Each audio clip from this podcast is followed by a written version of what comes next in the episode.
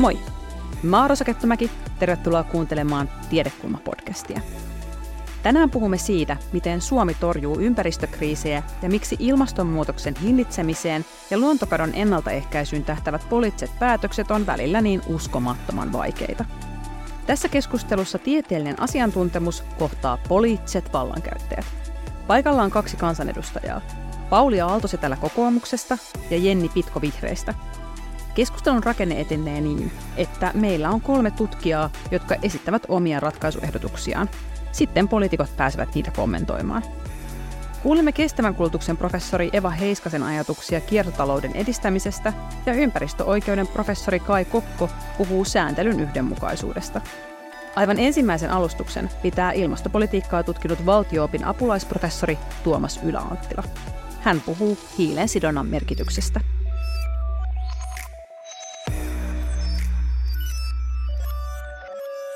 Mä yritän nyt vastata sitten omalta osaltani tähän meidän otsikon kysymykseen, kun ilmastopolitiikka on tutkinut niin, että miten Suomi torjuu ilmastokriisiä. Ja yksinkertainen vastaus tähän kysymykseen on, että valitettavasti ei tällä hetkellä torju riittävän hyvin. Ja, ja yksinkertaisin syy sille, miksi näin on, niin on, että metsiä hakataan liikaa ja hiilinielut hupenee.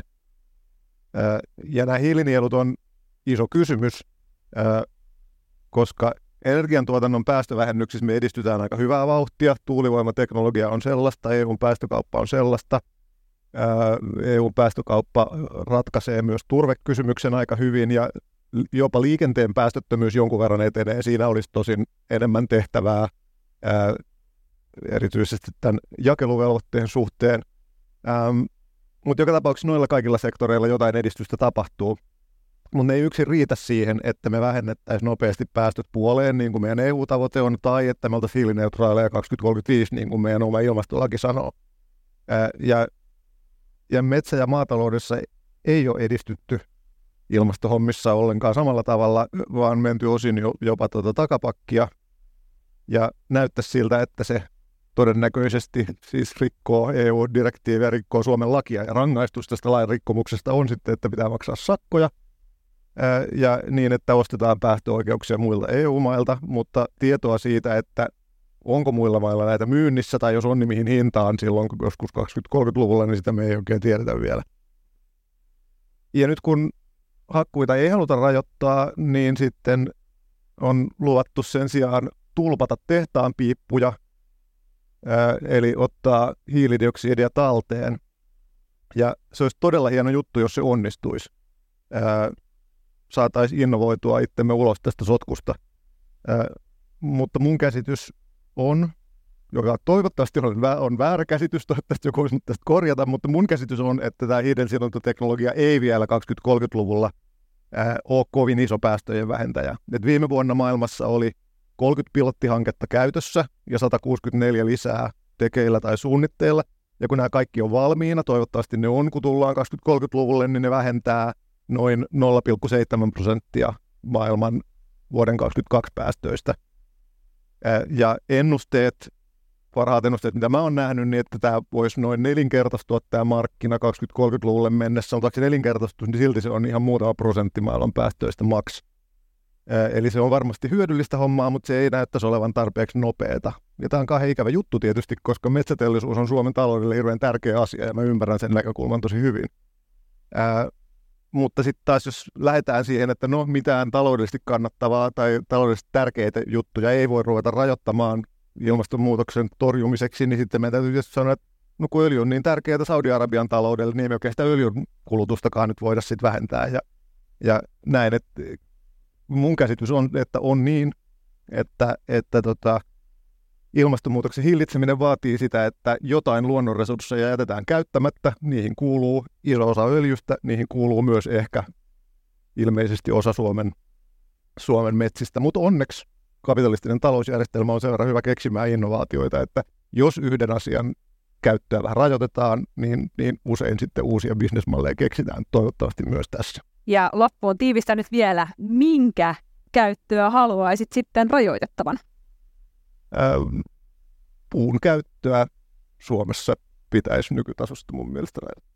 Eli se pitäisi olla tiukempi sen tavoitteen ja niiden muutosten pitäisi olla isompia kuin mitä tällä hetkellä esimerkiksi hallitusohjelmassa linjataan. Kyllä, ei linjata juurikaan hiilinieluista hirveästi niiden lisäämisestä, siis.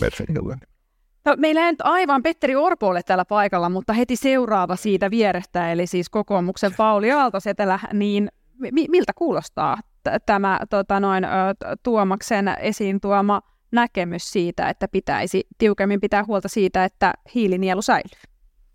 No ongelmahan on, on juuri noin kuin kuvasit, ja haaste on valtava, ja näin aloittelevana poliitikkona tuntuu lähes mahdottomalta.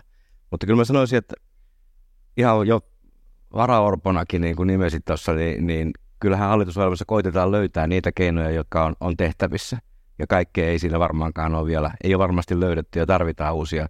Siksi täälläkin tosi mielenki- mielenkiinnolla kuuntelen, mitä ideoita syntyy.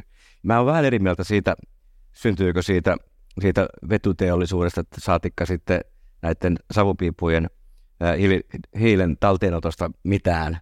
Mä oon sitä mieltä, että meidän pitää tehdä noin kaikki. Että helposti ajatellaan aina, että jos, jos on tämmöinen niin teknologia-uskovaisempi hallitus sattuu olemaan vallassa, niin silloin ajatellaan, että se olisi ainoa ratkaisu kaikkeen, mutta sitten toisaalta mietitään, että se on, on, on sitten vaikka maankäyttösektoria vastaan ne hankkeet tai ne rahat on sieltä pois. Me tarvitaan ne kaikki toimenpiteet. Ja myöskin ne valtioiden metsien suojelut, joka on nyt pahasti vaiheessa ja ministerien välisessä keskustelussa, niin, niin pitää, pitää saada kyllä tehdyksi, että on samaa mieltä. Jenni Pitko, olet vihreiden kansanedustaja ja vihreät oli juuri hallituksessa edellisellä kaudella. Minkä takia silloin nielujen säästämiseksi ei tehty enemmän?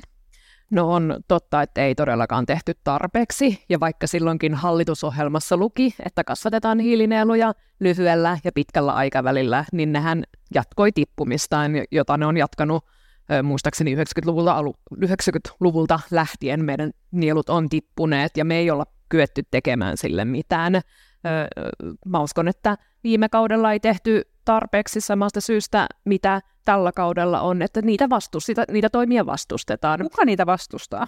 Toimialat. Mitkä toimialat? Metsä, metsäteollisuus. Se on päivänselvä asia ja jossakin määrin myös siinä ympärillä puun käytöstä hyötyy esimerkiksi energiateollisuus ja niin edelleen. Ja, ja mä ajattelen, että meillä on ne keinot, mitä me voitaisiin tehdä. Me tiedetään oikeastaan, mitä me pitäisi, meidän pitäisi tehdä. Me ollaan tutkittu tätä tosi pitkään. Me tiedetään jo aika tarkasti, millä tavalla maaperä ja metsät sitoo hiiltä ja millä tavalla se saadaan siellä pysymään. Me meillä on Suomessakin tehty tutkimusta, tosi monessa eri yliopistossa tehdään paraikaa. Muistan viime kaudella olin maa- ja metsätalousvaliokunnan jäsen ja, ja siellä aika usein tutkijat kävi kertomassa näistä, mutta niitä ei haluta ottaa käyttöön ja siksi itse pidän niin kuin riskinä sitä, että me aina siirretään se maali johonkin muualle sen sijaan, että me otettaisiin käyttöön ne esimerkiksi hakkuiden rajoittaminen, jatkuvan kasvatukseen siirtyminen turvemailla tai metsissä ylipäänsä tai turvepelloilla kannattamattoman viljelyn tai heikosti kannata, kannattamattoman viljelyn lopettaminen pellorauhaksi. Me siis keinoja on tosi paljon, yritän sitä sanoa, mutta sitten me aina ajatellaan, että olisiko kuitenkin joku teknologia, joka olisi helpompi tuolla jossain muualla joskus, ja, ja siksi me päädytään olemaan tekemättä niitä helppoja ratkaisuja. Niin Pauli Aalto, tällä onko se niin, että kaikki ne ratkaisuehdotukset pitää vaikka tiete, tiedeyhteisö pöydälle tarjoaa, eivät ole käytössä sen takia, että loppuviimeksi hallitukset kuuntelevat enemmän metsäteollisuutta kuin suomalaista tiedeyhteisöä? No, no Jenni, Pitkolla on pidempi kokemus tästä, että, mutta en, en, mä en ainakaan vielä ole niin kyynistynyt, että ajattelisin noin vaikka hallituspuolueen kanssa edustaja, että kyllä ne muutokset pitää tehdä ja oikeastaan kun juttelee melkein puolueen kuin puolueen kanssa, niin kaikkihan tämän ongelman tunnistaa ja tunnustaa. Kieltämättä niin se keskustelu aika nopeasti menee semmoiseen mutkukeskusteluun, että, että mutku noi tai mutku Kiina tai, tai löytyisikö tähän nyt joku, joku hopealuoti jostakin uudesta teknologiasta. Totuus on, että me ollaan aika, aika kusessa ja meidän pitää käyttää kaikkia jo olemassa olevia löytöjä ja keksiä vielä paljon lisää. Maankäytön suhteen, metsien hoitoon, kaikki nämä liikahakkuut, niin, niin, niin ei, ei siitä ole kahta kysymystä. Tuomas toi tuossa esiin myös hiilensidontateknologian ja EUn hiilimarkkinat. Jos nyt vähän sanoisin, että ikään kuin yritit tässä sanoa, että ne ovat ehkä tällaisia jokseenkin optimistisia ratkaisuehdotuksia vielä tämän hetken tiedoilla ja käytännön sovelluksilla, niin tulkitsenko sinua oikein? No se on mun ymmärrykseni sen teknologian tämänhetkisestä tilasta ja niistä ennusteista, jota siitä on tehty. Et mä oon ehdottomasti samaa mieltä Paulin kanssa siitä, että kaikki konstit käyttöön ja, ja tulevaisuudessa mä, mä näen jollain aikavälillä se tulee olemaan merkittävä osa ilmastonmuutosratkaisua varmasti tämä, tämä hiilen sidonta ja uudelleenkäyttö ja, ja kaikki tämä homma, että en, mä en millään tavalla vastusta sitä tai sano, että se on huono idea, vaan päinvastoin todellakin kaikki konstit käyttöön, mutta se musta näyttää siltä, että se ei tule tarpeeksi nopeasti, vaikka kuinka kaadettaisiin innovaatiorahaa ja tehtäisiin mitä tehdään, niin tällä hetkellä ne ennusteet näyttää siltä, että ei ehdi. Joo, hidas. Niin, Saako sanoa tähän? Aina vaan. Niin, se maankäyttösektori, niin, niin, niin ongelmat on hoidettava joka tapauksessa, mä olen samaa mieltä. Mutta kyllä minusta se on semmoinen, näin optimistina semmoinen mahdollisuus myöskin, että tästä hiilikädenjäljestä, mistä hallitusohjelmassa puhutaan, eli mitä me, a, mitä me saamme aikaa maailmalla, niin, niin siitä saattaa tulla paitsi pelastus osittain, niin myöskin ihan merkittävää työllisyyttä ja, ja bruttokansantuotetta. Et, et, et se on 150-200 miljardia se investointimahdollisuus juuri nyt Suomeen, se on aika paljon. Kai Kokko, mikä on sinun näkemyksesi siitä? Menevätkö rahat oikeisiin kohteisiin vai kenties laitetaanko liikaa panoksia jonkinlaisiin ylioptimistisiin ratkaisuehdotuksiin? No ensinnäkin tietysti, jos, jos lähtee ihan niin siitä tavoitetasolta, että totta kai ilmastonmuutoksen muutos on, on ihmiskunnan niin kuin elinkysymys. E, sitä pitää torjua kaikilla tasoilla. Sitä pitää torjua maankäyttösektorilla, liikenteessä – myöskin näillä uusilla keinoilla, eli ottaa sitä hiilidioksidia talteen. Meillä on itse asiassa käynnissä semmoinen BioCCU-hanke, jossa tutkitaan hiilidioksidin talteenottoa ja käyttöä. Siinä on, on sekä insinöörejä tutkii sitä tekniikkaa, sitten siellä on, on arvoketjututkimusta, sääntelytutkimusta, kestävyystutkimusta, se on iso konsortio Business Finland-hanke – ja kyllä siinä meillä on esimerkkinä semmoinen jätteenpolttolaitos, Fortumin jätteenpolttolaitos arvoketju siinä, ja siellä kokeillaan jo pilottihanketta hiilidioksidin talteenotosta. Ja me ollaan tutkittu sitä sääntelypuolta. Se haaste tässä on, on muun muassa sääntely. Sääntely on todella monimutkaista. Sinne tulee jätesääntelyä, ilmastosääntelyä, Sinne tulee myöskin, jos sitä tehdään tuotetta, yhdistetään siihen vety esimerkiksi mukaan, tehdään siitä – polttoainetta uudestaan kierrätetään tai, tai muovia, niin, niin siihen sitten tulee myöskin kemikaalilainsäädäntö, siihen tulee, tulee tuotelainsäädäntö ja nyt pitäisi saada tämä sääntely keskustelemaan ja toimimaan yhdessä. Et se on niin kuin haaste tässä. Mutta että niin kuin Tuomas tässä toi esille, niin erittäin tärkeää on, että, että huolehditaan kaikilla sektoreilla, myöskin sillä maankäyttösektorilla tästä, näistä hiilinieluista. Ja, ja siinä ei kyllä pitäisi niin kuin hallituksen nyt lepsua, koska tota, se tarkoittaa sitten, että muilla sektoreilla pitäisi tehdä enemmän. Niin, äh, näin sanoi ympäristöoikeuden professori Jenni Pitko. Äh, mitä sinä vihreiden kansanedustajana sanot sitten siitä, että mikä se kunnianhimoinen maankäyttösektoriin liittyvä poliittinen tavoite sitten olisi, jos esimerkiksi sinun puolueesi pääsisi sitä yksin määrittelemään? No minulle riittäisi se, että meidän ilmastolakia toteutettaisiin ja muistaakseni tavoite oliko se, että 21 megatonnia hiilinielut ja, ja päästöt vuoteen 2030 mennessä, jos muistan, tämä on se äh, luku, äh, että päästäisiin siihen, ja, ja siitä ollaan aika kaukana, koska hiilinielut on hädintuskin niin kuin nollan yläpuolella tällä hetkellä ja sen saavuttaminen näyttää tosi vaikealta. Ja sitten tulee juuri se kysymys, että jos hiilinieluilla ei päästä siihen, laitetaanko isommat päästövähennystavoitteet, ei ne sielläkään ole helppoja. Ne, mitä meidän pitäisi pystyä tekemään, liittyy liikenteeseen, maantalouteen, jotka, jossa on päästökehitys aika junnava tällä hetkellä. Ne koskee suoraan ihmisten talouteen, ihmisten kotitalousten talouteen ja, ja maanviljelijöihin, ketkä on myös niin kuin tosi ahtaalla, että ei sellaisia helppoja keinoja ole, millä me voitaisiin korvata. Itse asiassa kun laskee näitä hintoja, niin se maankäyttösektorilla päästövähennykset hän on verrattain halvimpia. Muistaakseni 5 euroa per tonni voidaan saada siitä, jos me niin kuin turvemailla ö, niin kuin vetetään näitä ö, turvemaita, mitkä on tällä hetkellä maanviljelyssä, missä on merkittävät päästöt. Jotain muutamaa kymppiä on, on niin kuin maksaa ö, metsämaalla hiili, hi, sidottu hiili mikäli niin kuin poliittisia keinoja lasketaan liikenteessä, mennään jo yli niin kuin 100 euroon per tonni, lähemmäs 200, ja hiilen teknisessä sidonnassa puhutaan niin kuin sadasta, parissa sadasta eurosta. Se, että otetaan ilmakehästä, niin sehän maksaa jo yli tonnin tai 2000, että itse asiassa meidän kannattisi, ne helpoimmat keinot löytyy sieltä maankäyttösektorilta, mutta kaikki muutkin totta kai keinot, ja itse siis kannatan sitä, että totta kai, että tätä teknistä sidontaa, ja on hyvä, että hallitus on niin kuin sitä katsoo, mutta se ei tarkoita sitä, että, että me voitaisiin jättää niitä muita keinoja tekemättä. Eva Heiskanen, millä mielellä sinä kestävän kulutuksen professorina on... keskustelua kuuntelet? No tämä on hyvä, hyvä, hyvä keskustelu ja hyvä kysymys. Mä en ole mikään asiantuntija, mutta joku minua viisaampi on sanonut, että hiilen sidonta on just tärkeää sitten, kun me mennään eteenpäin siitä 2035, että, että totta kai meidän pitää myös siihenkin kehittää valmiuksia, mutta se ei ratko näitä meidän ongelmia tässä hetkessä. Niin, Tuomas, mitä ajattelet? Luoko tämä uskoa siihen, että Suomi tähän 2035 tavoitteeseen tulee pääsemään, kun kuuntelette, että miten kansanedustajat omaan alustukseesi reagoivat? Vähän, vähän vielä epäilyttää kyllä, että ihan kaikkea ei ehkä tässä ratkaistu, mutta tämä mun mielestä tämä Jennin pointti oli erinomainen, että oikeastaan se niin kuin maankäyttösektorilla sen tekeminen on halvempaa ja ehkä, ehkä, ehkä tämän ymmärtäminen jotenkin laajemmin ja sen, että, että tosiaan se, se hiilensidontateknologia, se, että se ei ole vielä valmista eikä se ole vielä valmista 2030, niin se tarkoittaa sitä, että se on äärimmäisen kallista myös. Ja, ja just sen takia tietysti niin kuin mieluummin halvat keinot käyttöön ensin, kun saadaan samalla rahalla enemmän vähennyksiä. Luulisin, että tämä kelpaisi kaikille noin periaatteessa. Kaikako. Tästä voi hyvä jatkaa tästä Tuomaksen ja Jennin, Jennin niin kuin hinnasta. Eli, eli jos me ajatellaan tällaista hiilidioksidin talteenottoa näistä laitoksista, niin, niin hiilidioksidin hiilistä on päästämättä tuettava ainakin alkuun sääntelyn avulla.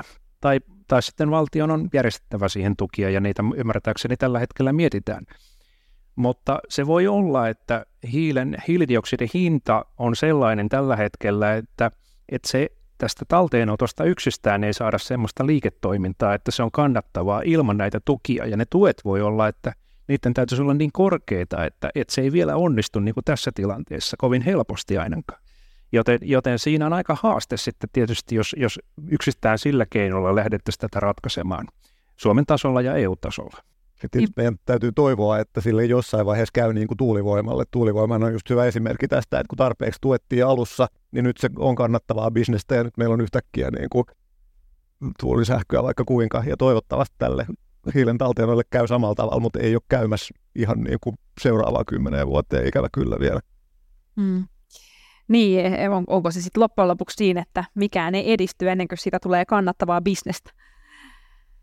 Mutta valtiot, mut valtiot voi tehdä paljon sille, poliitikot voi tehdä paljon sille, että asioista tehdään kannattavaa bisnestä, kun, kun järjestetään se säätely oikein, järjestetään ne tuet oikein. Niin, uskotko Pauli Aaltostella siihen, että kokoomusjohtoinen hallitus pystyy tekemään hiilen teknologiasta kannattavaa bisnestä Suomessa tämän hallituskauden aikana? No, näin niin markkinatalouden kannattajana, niin uskon siihen ilman muuta. Ja päästökauppa on minusta hyvä esimerkki, että se on mahdollista, että sehän, sehän nyt toimii ja ohjaa. Että, että kyllä, kyllä tämmöinen niin kuin markkinan toimintaa ohjaava vaikutus on suuri ja mä jo samaa mieltä, että, että, että tässä on jotain samaa ehkä kuin tuulivoimassa aikoinaan, eikä sekään lähtenyt silloin liikkeelle, kun ei ollut valmista markkinaa, vaan sitä pitää, pitää vauhdittaa. Ongelma on vaan se, että ajatellaan vaikka Saksaa, joka laittaa miljardeja saadakseen esimerkiksi vety, vetyteollisuuden investoinnit omille tonteilleen, niin, niin meillä ei ole sitä mahdollisuutta, koska Suomi on niin kuin valtiovarainministeriön ilmaisun mukaan va- vaarallisen velkaantunut. Me ollaan tosi heikossa taloudellisessa tilanteessa. Ja silloin sen, se, että valtio ottaa siitä itseään suuremman sivun, ei ole mahdollista. Mutta jotain meidän on tietenkin tehtävä, ja siihen on monta hanketta, niin kuin varmaan kaikki professorit tietää, niin meneilläänkin parhaillaan. Jotain on tehtävä ja parasta on, kun tehdään paljon eri sektoreilla. Sen takia myös tässä keskustelussa siirrymme seuraavaan teemaan. Nyt kuulemme kestävän kulutuksen professori Eva Heiskasen ajatuksia kiertotalouden edistämisestä. Ole hyvä. Kiitoksia. Joo, vaikuttamalla hyödykkeiden kysyntää voidaan periaatteessa saavuttaa aika suuria leikkauksia kasvihuonekaasupäästöihin ja myös mu- muihin ympäristövaikutuksiin – Suomessa ja muualla. Eli kulutuksen hiilijalanjälki liittyy myös tämmöisten tuotteiden, mitä me käytetään, kuten tähän puhelin, mutta osina, niin tuota, niiden valmistukseen muualla kuin Suomessa. Ja tästä oli edellinen hallitus sen verran kiinnostunut, että antoi mulle ja muille tutkijoille tehtäväksi selvittää, mit, mitkä olisivat ne keinot, joilla voitaisiin puolittaa kulutuksen hiilijalanjälki vuoteen 2035 mennessä. Ja se kulutuksen hiilijalanjälki 2016, mikä oli se vuosi, mikä silloin alussa tiedettiin, jakautui suurin neljään yhtä suureen osaiksi. Siinä on asuminen, liikkuminen, ruoka ja sitten on muut tavarat ja palvelut. Ja meidän tutkimushankkeen ihmiset mallinsi, että päästöt vähenee jo olemassa olevan politiikan avulla, kuten on täällä puhuttu, niin on tuettu tuulivoimaa, meidän energiajärjestelmä puhdistuu ja sen kautta asumisen ja sähköistymisen kautta myös liikkumisen hiilijalanjälki pienenää ja se energiajärjestelmän puhdistuminen, kun kaikkeen tarvitaan energiaa, niin se puhdistaa koko sitä kulutusta. Ja näin, näin saavutetaan 30 prosentin päästövähennys. Nyt meidän piti vielä pistää paremmaksi hankkeeksi ja ison asiantuntijajoukon avulla löydettiin 82 keinoa, jolla saavutetaan 15 prosentin päästövähennys sen 30 prosentin lisäksi. Eli lähelle puolta päästiin. Um, eikä siellä nyt ollut sit sitä hopealuotia, mutta me ehkä löydettiin yksi semmoinen pronssiluoti tämän niin 82 joukosta, tai ehkä jonkinlainen nuolen pää. Eli pidentämällä tuotteiden käyttöikää me voidaan pienentää niiden valmistuksen päästöjä niin Suomessa kuin niissä maissa, missä näitä vermeitä valmistetaan. Ja tota, Tämmöistä lupaavaa kehitystä on tapahtumassa jo EU-ssa ja tämä on minusta jonkinlainen pieni ihme. Et siellä on tämä ekosuunnitteluasetus, joka on ollut tosi pitkään käytössä, jonka ansiosta meillä on esimerkiksi nämä LED-lamput täällä, joita ei muuten olisi. Ja nyt ekosuunnitteluasetuksen on tulossa ja osittain jonkun verran jo tullutkin vaatimuksia myös tuotteiden pitkäikäisyyden. Esimerkiksi kuluttajaelektroniikalta A vaikka päälypuhelimilta nyt sitten vaadit tulla edellyttämään päivitettävyyttä ja korjattavuutta. Ja on todella hienoa, että EU tulee varmistamaan, että tuotteista tulee korjattavia, että me saadaan lisää tavallaan LED-lamppujen tapaisia innovaatioita käyttöön. Mutta meidän pitäisi myös varmistaa, ja se on nyt se mun ehdotus, että meillä on Suomessa myös huolto- ja korjauspalveluja, joita ei ole mitenkään suinkaan tullut lisää ja lisää, vaan vähemmän ja vähemmän vuosi vuodelta. Siksi meidän tutkimusryhmä ehdottaa esimerkiksi, että nuoret sais korjaussetelin ja korjausi sillä jonkun esineen ja saisi sen kokemuksen, että hei, tämä esine oli rikki, vein sen korjattavaksi ja sai sen korjattua, koska tämä tutkimusten mukaan selittää korjauspalvelujen käyttöä, että on joskus aikaisemminkin käyttänyt niitä. Ja voimme tehdä aika paljon muutakin tämän alan koulutuksen ja tuottavuuden ja liikepaikkojen ja sitten kuluttajan ikään kuin korjaustietoisuuden edistämiseksi. Ja jos me edistetään yhtä aikaa sekä näitä korjauspalvelujen niin kysyntää että tarjontaa, niin voidaan tuoda työtä myös takaisin Eurooppa samalla, kun me pienetään kasvihuonekaasupäästöjä. Tämmöinen ehdotus. No se oli aika selkeä ja konkreettinen ehdotus, tämmöinen korjausseteli. Tämä on niin selkeä kysymys, että mä ihan kysyn nyt tämän Paulilta ja Jenniltä, että tota, käsi pystyyn, kannatatteko tämän asian edistämistä täällä Suomessa? No, sehän oli erinomainen idea. Ja, ja kiertotalous kuuluu niihin, mistä me ollaan molemmat ympäristövaliokunnassa ja se kuuluu, varmaan voisi sanoa painopistealueisiin. Nähdään siinä valtavasti mahdollisuuksia, niin kuin monellakin, monestakin syystä – onko se ratkaisu just sitten seteli, mutta joka tapauksessa niin sellaisen markkinan laajeneminen ja syntyminen, niin, niin, niin tota, missä huolto- ja korjauspalveluita olisi, olisi paljon ja, ja tällainen niin käyttäytyminen saadaan ohjattua yhä pidemmälle ja pidemmälle. On minusta ihan erinomaisen kannatettava, että tuen ehdottomasti sekä ympäristövaliokunnan että talousvaliokunnan jäsenenä. Myös Jenni nostit kätesi. No mun mielestä täytyy jokaista ideaa, mikä edistää kiertotaloutta, niin kannattaa ja, ja mielelläni sitä, sitä edistäisin nyt on mukava, kun on eduskunnassa oppositiossa, niin me saadaan myös tehdä oppositiossa vaihtoehtobudjetit, eikä tarvi aina kaikkia tehdä kompromisseja muiden kanssa, niin meidän vihreiden vaihtoehtobudjetin on muun muassa tulossa korjauspalveluiden arvonlisäveron laskeminen yhtenä osana kiertotalouden edistämistä. Se olisi siis täysin mahdollista myös tämän mm. niin kuin EUn verolainsäädännön puitteissa, joka itse asiassa kyllä niin kuin aika paljon kontrolloi sitä, että mitä, mitä verotuksessa pystyy, pystyy tekemään, mikä on totta kai järkevää juuri siitä syystä, että meillä olisi yhdenmukaista vero, veropohjaa EU-ssa, jotta näitä ö, yhteisiä aloitteitakin olisi hyvä, hyvä edistää. Ö, eli ehdottomasti tarvittaisiin, ja siinä on pitkälti kyse myös niin kuin asenteista, ja kyllä me ollaan päästetty jo aika pitkälle tämä kertakäyttökulttuuri. Itse vielä elin sitä lapsuutta ja nuoruutta, kun ei ollut netistä voinut tilata asioita, niin silloin korjattiin ja tehtiin itse, ja tällä hetkellä en enää juuri tee sitä, että, että tulee ostettua uutena. Ja jotta se saadaan niin kuin muutettua, otettua tavallaan askel taaksepäin, niin me tarvitaan uusia avauksia. Se ei tapahdu itsestään, koska markkinat ohjaa ihan toiseen suuntaan. Tässä oli taas konkreettinen ehdotus korjauspalveluiden arvonlisäverokannan alentaminen. Pauli Aalto, se täällä saako kannatusta siitä sinulta? Mulla ei ole valtuuksia, tässä puuttuu veroihin suoralta käsin. Mutta Mut on joku henkilökohtainen niin, ja poliittinen niin, mielipide. Niin, se on tutkimisen arvoinen kyllä, on. Mm. Mutta sellainen, minkä voin luvata ja mitä, mikä on myös tärkeää, mikä oikeastaan tuli tuossa jo, jo, jo aiemminkin esille, on sit se, että jos ajatellaan kiertotalouden mahdollistamista, niin nykysäätelyhän on, on sen tiellä. Siellä on paljon, paljon tota esteitä, että et, et me ei päästä sellaiseen tulokseen, mihin olisi koko sen tuotteen elinkaaren aikana mahdollista ihan vaan sen tähden, että me ollaan säädelty se niin vaikeaksi. Et se on ainakin asia, johon, johon tietysti myöskin pitää voimakkaasti puuttua. Mä, mä lähdin eduskuntaehdokkaaksi siksi, että mun mielestä Saaristomeri oli kuolemassa ja mä asun Saaristomerellä. Mutta Saaristomeri on nostettu hallitusohjelmaksi tämmöiseksi kiertotalouden esimerkkialueeksi. Koitetaan se samat ravinteet, jotka on ongelmallisia ja tappaa sitä merta, niin ottaa käyttöön kiertotalouden keinoin. Niin se on minusta yksi semmoinen pidemmän ajan hieno tavoite, mikä, mikä meillä on olemassa. Mutta toi on kivan konkreettinen nopea, mitä tästä tänään kuultiin. Mm. Eva, kerroit, että te olitte kehitelleet siis asiantuntijajoukon kanssa 82 ohjauskeinoa, joilla päästäisiin näihin 15 prosentin päästövähennyksiin. Niin tällä hetkellä miltä näyttää? Onko poliitikoilla ollut vastaanotto halua näille teidän ohjauskeinoehdotuksille? No täytyy nyt valitettavasti todeta, että löysin oikeastaan yhden ohjauskeinon hallitusohjelmasta, joka oli myös meidän ehdotus. Se on se perinteinen kotimaisen kalan kysynnän edistäminen, joka on ollut hallitusohjelmassa vissiin vuodesta 2011. Ei minusta mitenkään turhaan, kyllä asialle on jotain sitten myös tapahtunut tällä. Laita ne 81 muuta mulle.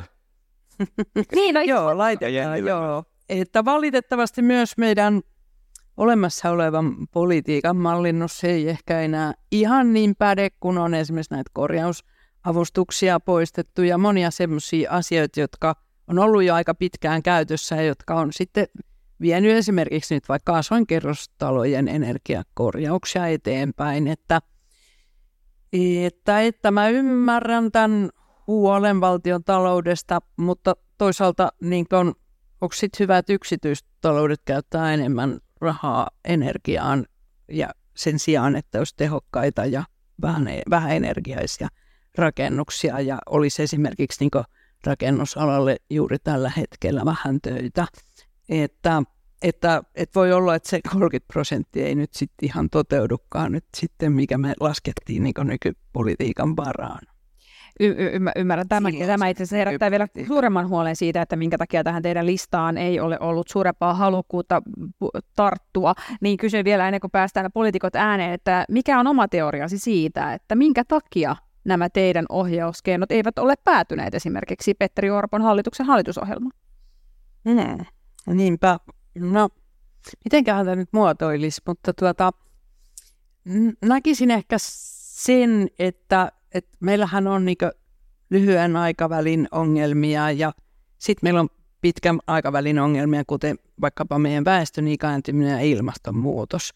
Ja, ja meidän on niin toki hyvä ratkoa niitä lyhyen aikavälin ongelmia niin, että selvitään niistä, mutta nämä pitkän aikavälin ongelmat edellyttää todella niin syviä tekoja ja niiden tekojen tekeminen pitää aloittaa nyt. Et mä näkisin, että ilmastonmuutos on jonkinlainen eksistentiaalinen uhko, jos ei nyt ihmiskunnan, niin vähentääkin meidän elämäntavalle, mahdollisesti jopa ihmiskunnalle, niin mä niin satsaisin aina ennemmin siihen, mutta toisilla on toiset prioriteetit. Mm. Mä oon itse seurannut politiikkaa toimittajana noin kymmenen vuotta ja sinä aikana niin tähän siis törmää ihan jatkuvasti, että me kaikki ollaan samaa mieltä siitä, että nämä aikamme isot ympäristökriisit uhkaa meidän koko ihmiskunnan olemassaoloa ja tulevaisuutta. Ja että on olemassa niin kuin erilaisia ratkaisuehdotuslistoja, jotka tutkimukseen perustuen tulisivat johtamaan tulevaisuuteen, mikä olisi valoisampi eikä täysi tuho. Mutta sitten jo, jo, jotain tapahtuu siinä välissä, että sitten kuitenkaan ä, politiikka ei pysty ottamaan tätä kaikkea tietoa omaksi ohjenuorakseen ja pitää, pysty pitämään huolta siitä, että niitä kriisejä yrittäisiin ennaltaehkäistä mahdollisimman tehokkaalla tavalla. Niin katso nyt Jenni sinun, kun sinä olet pidempään ollut siellä ää, Suomen eduskunnassa, niin voitko selittää, että mistä tämä johtuu? No kiertotalouden suhteen ihmettelen sitä itsekin, koska olen myös ymmärtänyt, että se on kaikkien puolueiden ja kaikkien kansanedustajien niin toive, ja, ja sehän on järkevää, eli käytetään tehokkaammin niitä resursseja, mitä meillä on jo käytössä, mutta luulen, että palataan taas siihen kysymykseen, että kuka siitä hyötyy, ja siitä hyötyjä ei ole vielä tarpeeksi, jotta siitä innostuttaisiin samalla tavalla kuin jo olemassa olevat elinkeinoelämän toimijat innostuu tietyistä asioista ja niillä on tapana myös edetä politiikassa. Että tavallaan se talousjärjestelmä ruokii aina sitä vanhaa systeemiä, se, se vain niin kuin valitettavasti on niin, ja sitten tarvittaisiin tosi innostuneita poliitikkoja, jotta ne pystyisi niin kuin rikkomaan sen, ja totta kai innostuneet tutkijat siellä taustalla edesauttaa myös asiaa. Ja jostain syystä kiertotaloudesta tapahtuu hirveän vähän Suomessa, mutta on totta, että EU, EUssa tapahtuu itse asiassa aika paljonkin, ja, ja vaikka niitä joskus esimerkiksi just tämä kestävän suunnittelun direktiivi, joka on aika yksityiskohtainen. Me ollaan sitä ympäristövaliokunnassa tätä Suomen kantaa siihen oltu, oltu muokkaamassa. Sitä kritisoidaan siitä, että se on yksityiskohtainen, mutta se on tehokas juuri sen takia, että se, se, se muokkaa niitä tapoja suunnitella tuotteita ja, ja sitä kautta muokkaa. Et kiitos EUlle tässä vaiheessa välikiitoksena. Sieltä tulee hyviä aloitteita tällä hetkellä. Me voitaisiin Suomessa tehdä, me voitaisiin olla se edelläkävijä, eikä vaan tulla niinku perässä. Ja, ja on, on, on huomannut, että ne ei etene. Ja tällä hallituskaudella näyttää myös huonolta. Niin mustahan olisi siis aivan ihanaa istua täällä koko yö ja käydä nämä kaikki 82 ää, ohjauskeinoa yksitellen läpi. Valitettavasti voi olla, että jäisin yksin tuossa ainakin kolmannen tunnin jälkeen. Niin tota, kysyn nyt Kai sulta tätä isoa kuvaa, että me ollaan, mitä ajattelet tästä? Uskotko sinä edelleen siihen, että meidän poliittiset vallankäyttäjät pystyy nämä isot kriisit ratkaisemaan? Tässä tulikin jo hyvin esille sekä Eevan että Jennin puheenvuorossa, että, että, että Suomella tuskin yksin on, on riittävän suuria muskeleita. Tähän tarvitaan EU-tasoa. Mutta suomalaiset poliitikot voi kyllä viedä hyviä e, käytänteitä ja tietotaitoa sinne EU-hun ja juuri esimerkiksi ympäristövaliokunta lausunnoillaan vaikuttaa siihen, että mihin, mihin muotoon sitten se EU-sääntely muuttuu. Mutta täytyy ymmärtää, että me ollaan globaalissa taloudessa. Tämäkin tuote on tullut Kiinasta – ja, ja silloin Suomi yksin ei pysty vaikuttamaan siihen, että miten tämmöinen kännykkä suunnitellaan, mutta EUlla volkaa olla jo sitten vaikutusvaltaa. EU on sen verran iso markkina-alue, että, että, että EU-direktiivit vaikuttaa, ja sehän näkyy muun muassa sillä tavalla, että minkälaiset johdot meille sitten tulevaisuudessa tulee näihin iPhoneihin. Ja se on EUn ansiota. Niin ja, ja varmasti siis se, että minkälaisia johtoja tulee iPhoneihin, niin siinä pystytäänkin tekemään sääntelyä ja muuttamaan tätä. Mutta palautan taas tähän isoon kuvaan. Tuomas, mitä mi, sinä ajattelet? Uskotko sinä siihen, että poliitikot pystyvät ratkaisemaan nämä aikamme isot kriisit ja ottamaan koppia esimerkiksi tämmöistä pitkistä ohjauskeinojen listoista, mitkä voisivat päästöjä vähentää? No mä oon luolteeltani lähtökohtaisesti optimistinen. Kyllä mä siihen niin kuin jollain tasolla uskon, että tästä niin kuin jotenkin selvitään vaikka, vaikka mutta tota, enemmän pitäisi tehdä tietysti, se on selvää, ja, ja, ja, ja kai se niin kuin, niin kuin, no, yksi yksinkertainen syy, miksi ei tehdä tarpeeksi, on tietysti raha, ja, ja se, että kuka sen, monet näistä jutuista maksaa jotain, ää, kuka sen sitten maksaa, ja millä aikavälillä. Et monet, ja tyypillisesti monet näistä jutuista on sellaisia, että ne maksaa nyt jotain, mutta ne säästää pitkällä aikavälillä myös rahaa. Tai ne maksaa niin kuin sille jollekin, joka tekee nyt, ne maksaa jotain, mutta sitten niin maailman mittakaavassa olisi täysin ilmiselvää, että se tietenkin kannattaisi heti kaikkien tehdä nyt. Ää, mutta, mutta sitten, että, että kuka tekee eka, kuka niin kuin ottaa sen riskin, että haa, nyt jos me tehdään tämä eka, niin me ehkä saadaankin siitä sitten loppujen lopuksi se myös se taloudellinen hyöty.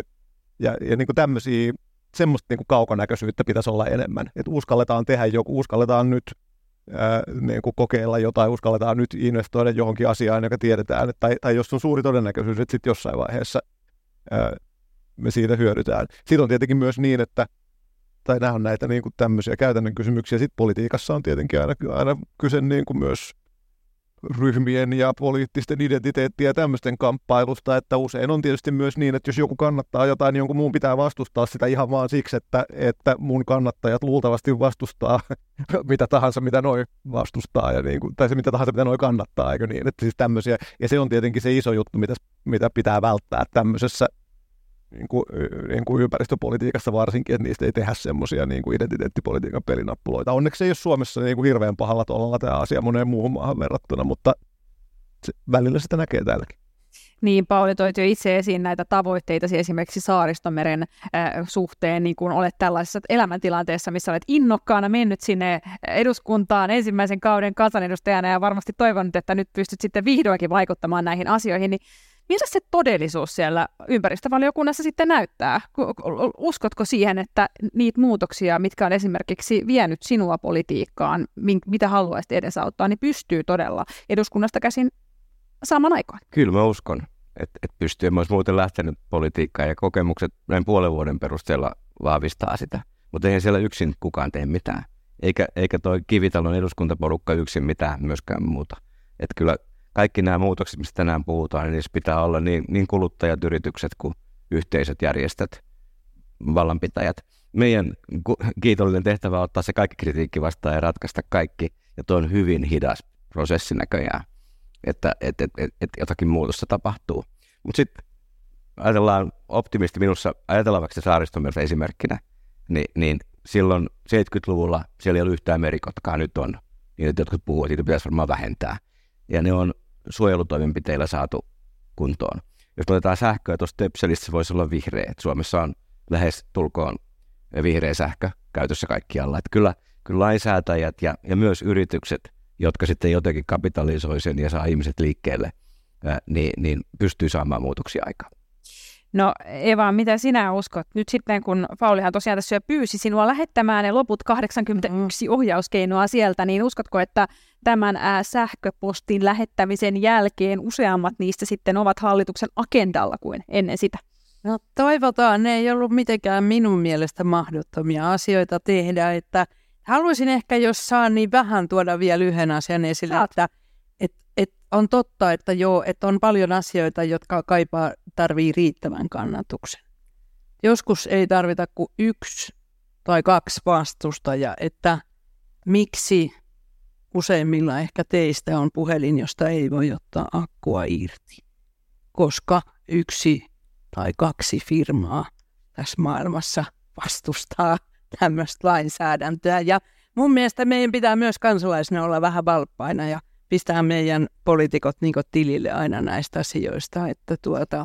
Sano vielä, mitkä ne firmat on. No, en mä, ehkä mä en sano, kun joilla toisilla on sen firman kännykkä, mutta, tota, mutta, tota, mutta muutama iso puhelinvalmistaja on vastustanut sitä, että voitaisiin ottaa akut irti niin kuin ennen vanhaan aina pystyttiin ja vaihtaa ne, ja ne olisi vain tarvikkeita.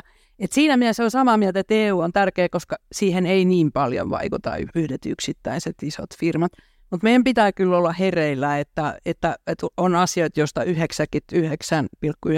prosenttia meistä hyötyisi. Ja... Tuohon pakko sanoa, että viimeis kun mä ollut tässä lavalla, niin mä ollut asiantuntijana alustataloudesta ja haukkumassa kafayhtiöitä, Apple ja, ja kumppaneita – siinä EU:ssa on nyt vaan se haaste, että mä olen samaa mieltä, että se on varmaan meille yksi sellainen niin keskeisiä ympäristöpolitiikan muuttajia täällä kaukana Suomessakin, mutta näillä nimenomaisilla yhtiöillä on enemmän loppareita kuin millään valtiolla. Ne on valtavan voimakkaita vaikuttajia Brysselissä. Ja se on sellainen niin kuin yhteinen haaste niin meillä poliitikoilla kuin muillakin kansalaisilla. Että noilla ei saisi olla niin paljon valtaa kuin nyt on. Niin, mitä suomalainen kansanedustaja Jenni Pitko voi tehdä sille, että ää, meillä ei myytäisi puhelimia, joista ei akkua voi vaihtaa?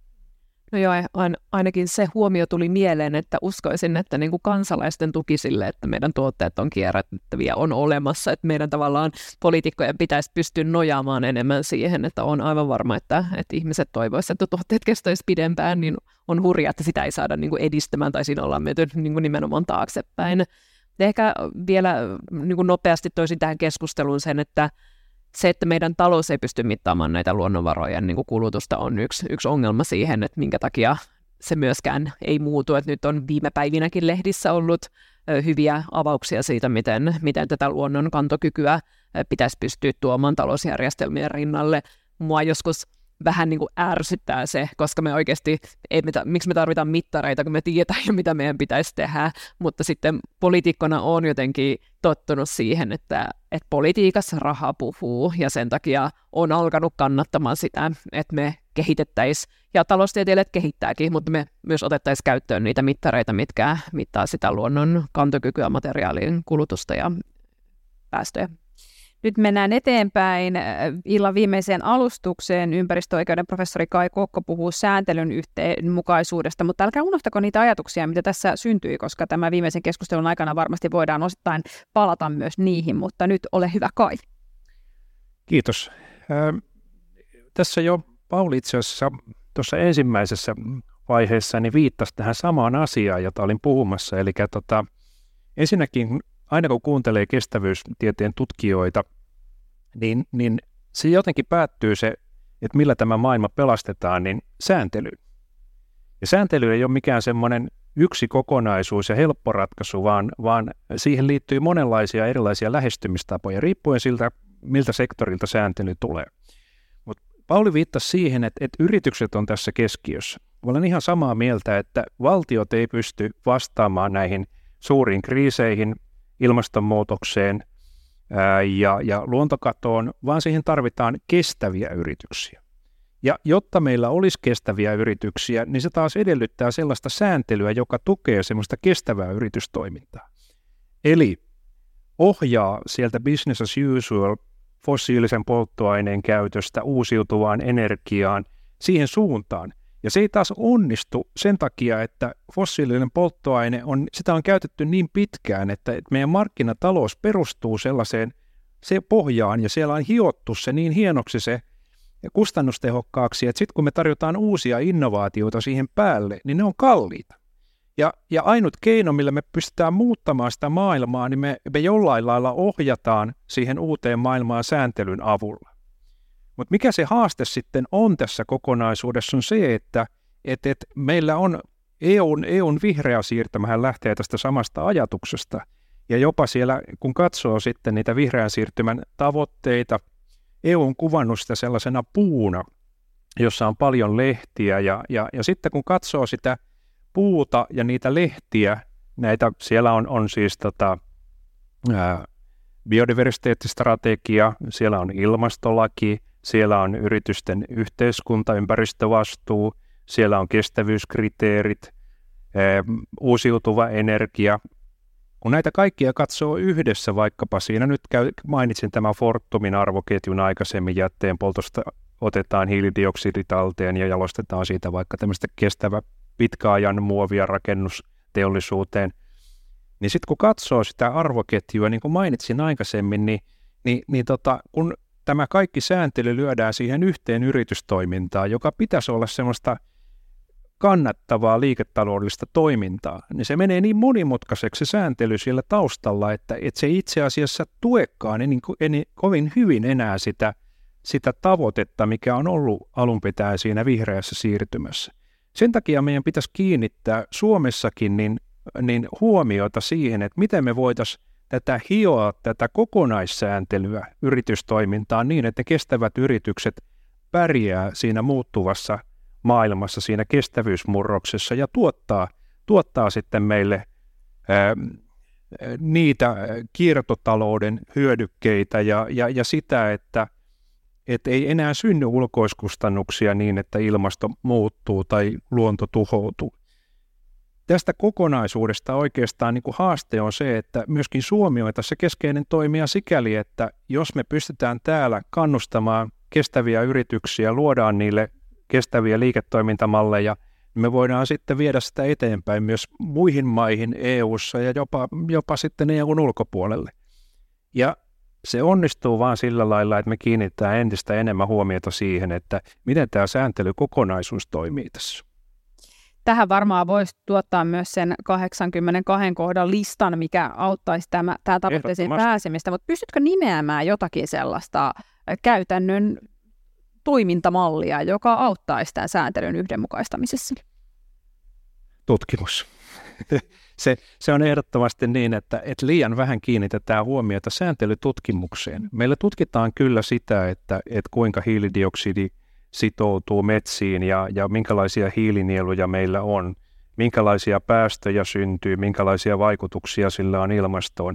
Mutta sitten kun mennään sinne ohjauskeinot-tasolle ja mietitään sitä, että, että millä me sitten hoidetaan, että ne päästöt vähenee tai että meillä, meillä tota voidaan hiilinieluja lisätä, niin niitä sääntelykeinoja tutkitaan edelleenkin liian vähän. Meillä on toki ympäristöpolitiikan tutkimusta, meillä on sääntelytutkimusta, mutta Suomessa se, sitä on ihan liian vähän.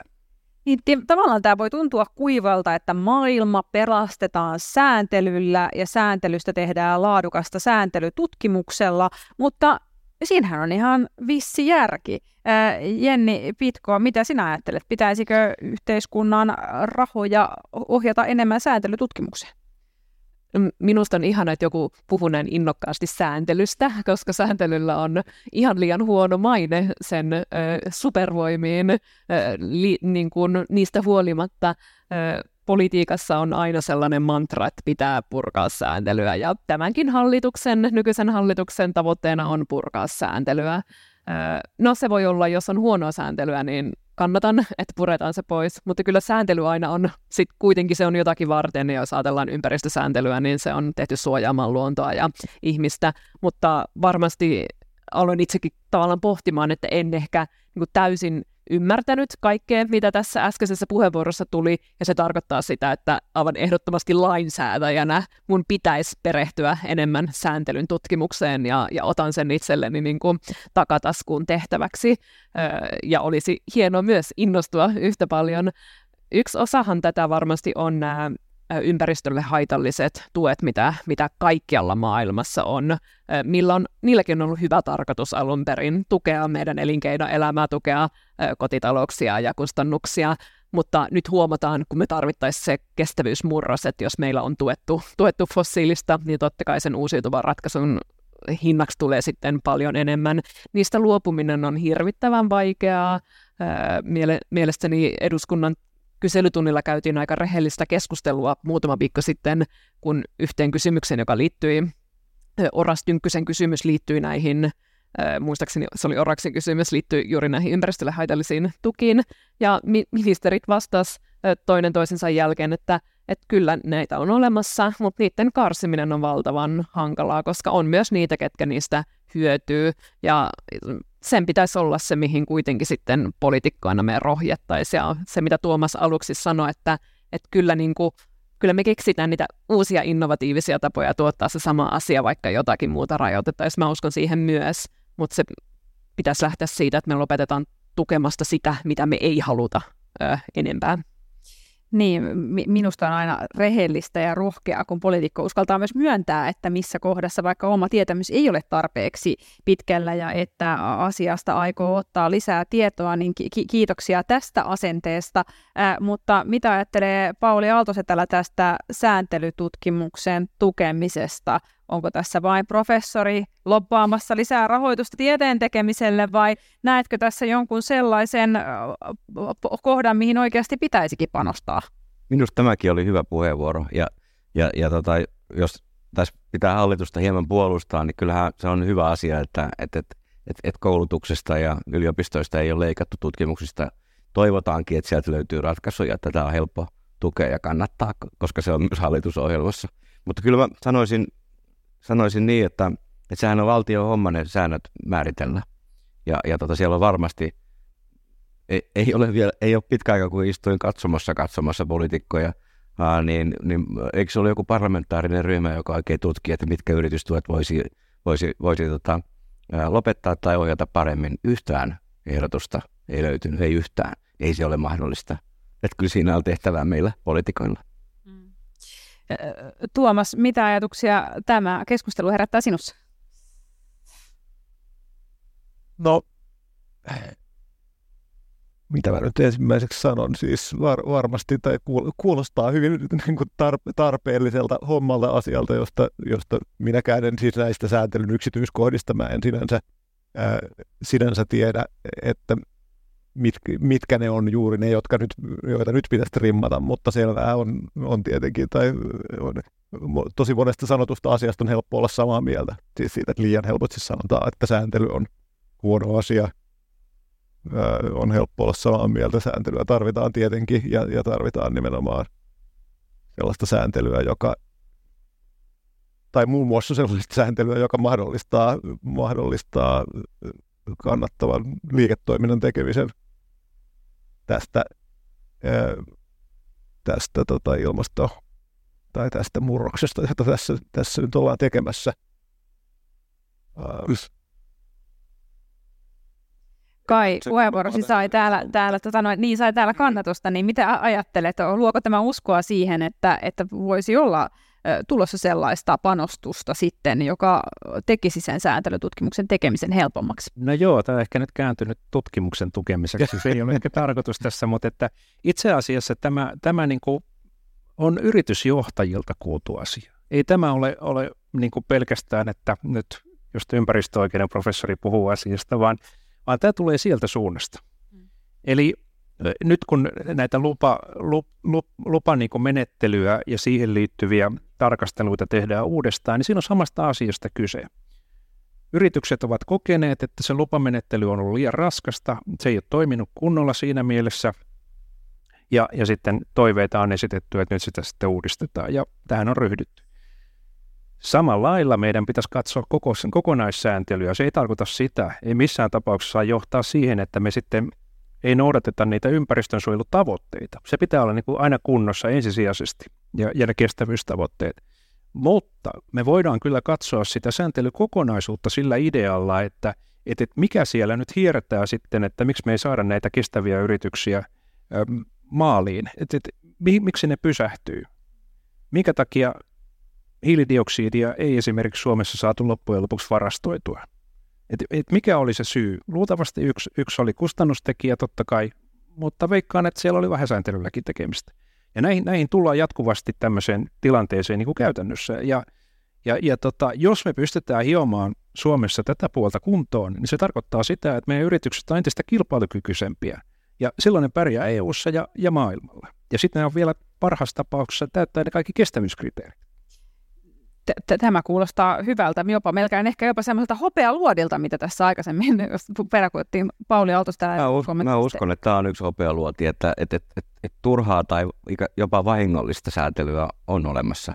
Jos ajatellaan vaikka tätä yhden luukun tai luvitu, tämän luvituksen hankaluutta, niin, niin mä katsoin, ja kuuluu meidän ympäristövaliokunnan asioihin nämä luvitukset ja rakentaminen, niin, niin joka kolmas valitus, joka estää sen yrityksen toiminnan aloittamista, mistä ne yritykset sulle tai mulle tai jäljelle valittaa, niin on toisen viranomaisen tekemä valitus toisesta viranomaisesta, jolloin ne keskenään riidellen saa sen tilanteen ohi ja investointi menee johonkin toiseen valtioon. Niin siinä ole mitään järkeä. Niin, kestävän kulutuksen professorina olet tosiaan tutkinut näitä erilaisia ohjauskeinoja, millä saataisiin kulutuksen päästöjä alaspäin. Niin kuinka paljon siellä löytyy sitten tämmöistä, että itse asiassa se kahnauskohta on päällekkäinen sääntely? No varmasti, varmasti monessa juuri tässä niin korjaus- ja kierrätyksessä niitä on ehkä vielä enemmän kuin muualla.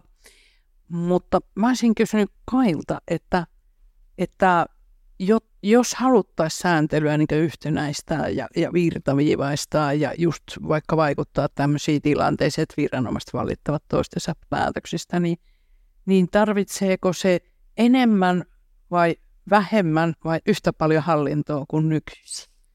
No, tämä on se vanha, vanha semmoinen klassinen oikeastaan kysymys, että mihin se sääntelyn purkaminen on johtanut. Se on johtanut yleensä lisää sääntelyä. Eli se on vaan monimutkaistanut sitä sääntelyä, on tullut uusia sitten lakeja, jotka on paikannut sitä purkua. Se on huono uutinen. eli, eli tässäkin on kyse siitä, että ensin pitäisi niin kuin tarkkaan kartoittaa, että mihin se sääntely vaikuttaa, ja sitten vasta lähteä sitä purkamaan. Ettei jouduta tilanteeseen, että meille vaan tuli lisää sääntelyä mm.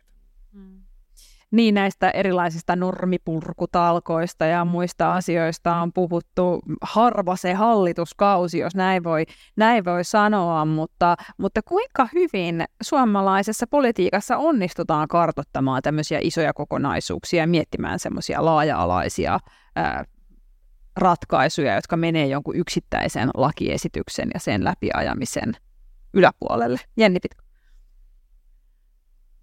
se on aika vaikeaa. Itse siinä mielessä pidän tästä demokratiasta, että aina neljän vuoden välein annetaan niin kuin uusi mahdollisuus. Ja, ja silloin kun nykyinenkin hallitus aloitti, niin olin innoissani että siitä, että kun lähdetään tätä taloutta niin kuin korjaamaan, että se, se aina pakottaa myös tekemään niin kuin innovatiivisia ratkaisuja. toki osittain se päättyi pettymyksen ympäristöpolitiikan osalta, mutta, mutta uskon, että siellä silti on mahdollisuus niin kuin, luoda jotakin uutta, tasoittaa tietä uusille ratkaisuille, kun ei ole sit käytössä sitä niin kuin, tällä hallituksella sitä tukimekanismia, mitä taas viime hallituskausi jakoi tosi paljon rahaa, rehellisyyden nimissä sanotaan näin, ja se ei välttämättä ollut se kestävin tapa luoda niitä innovati- niin kuin innovaatioita. Nyt kun sitä rahaa ei ole, niin toivon, että se johtaa siihen, että me nimenomaan ja hallituksessa ja me eduskunnassa joudutaan miettimään niitä asioita, että mitä ilman rahaa, ja se voi olla myös niin kuin pysyvämpää.